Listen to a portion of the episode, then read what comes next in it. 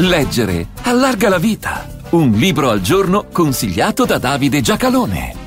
Il Natale ha i suoi racconti e non tutti sono come lo struggente e istruttivo canto di Natale di Charles Dickens, che prova a ricordare il peso della morale e della vita ben vissuta mentre nei giorni delle festività tutti sono distratti da altro. Ve ne sono anche molti, ed è bene che sia così, che si inseriscono in, un, in questo clima con il tono scanzonato e con l'idea di divertire ed alleggerire, il che non significa dimenticare la realtà, ma prenderla in giro piuttosto che prenderla sul serio. Luca Bianchini, La cena di Natale, pubblicato da Mondadori nel 2013.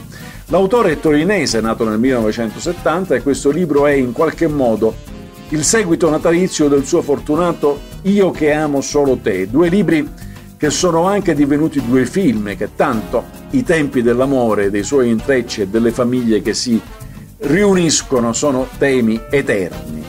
E qui appunto in una Puglia immersa nell'insolito freddo e benedetta da una nevicata puntualmente natalizia, i fatti si svolgono in preparazione nello svolgimento del pranzo della vigilia, quello in cui uno dei parenti pensa di essere molto generoso nell'organizzare per tutti e tutti invitare, mentre gli altri, gli invitati, pensano di essere generosi nel farlo contento e, sebbene assai controvoglia, partecipare al rito di cui farebbero o dicono che avrebbero voluto fare volentieri a meno.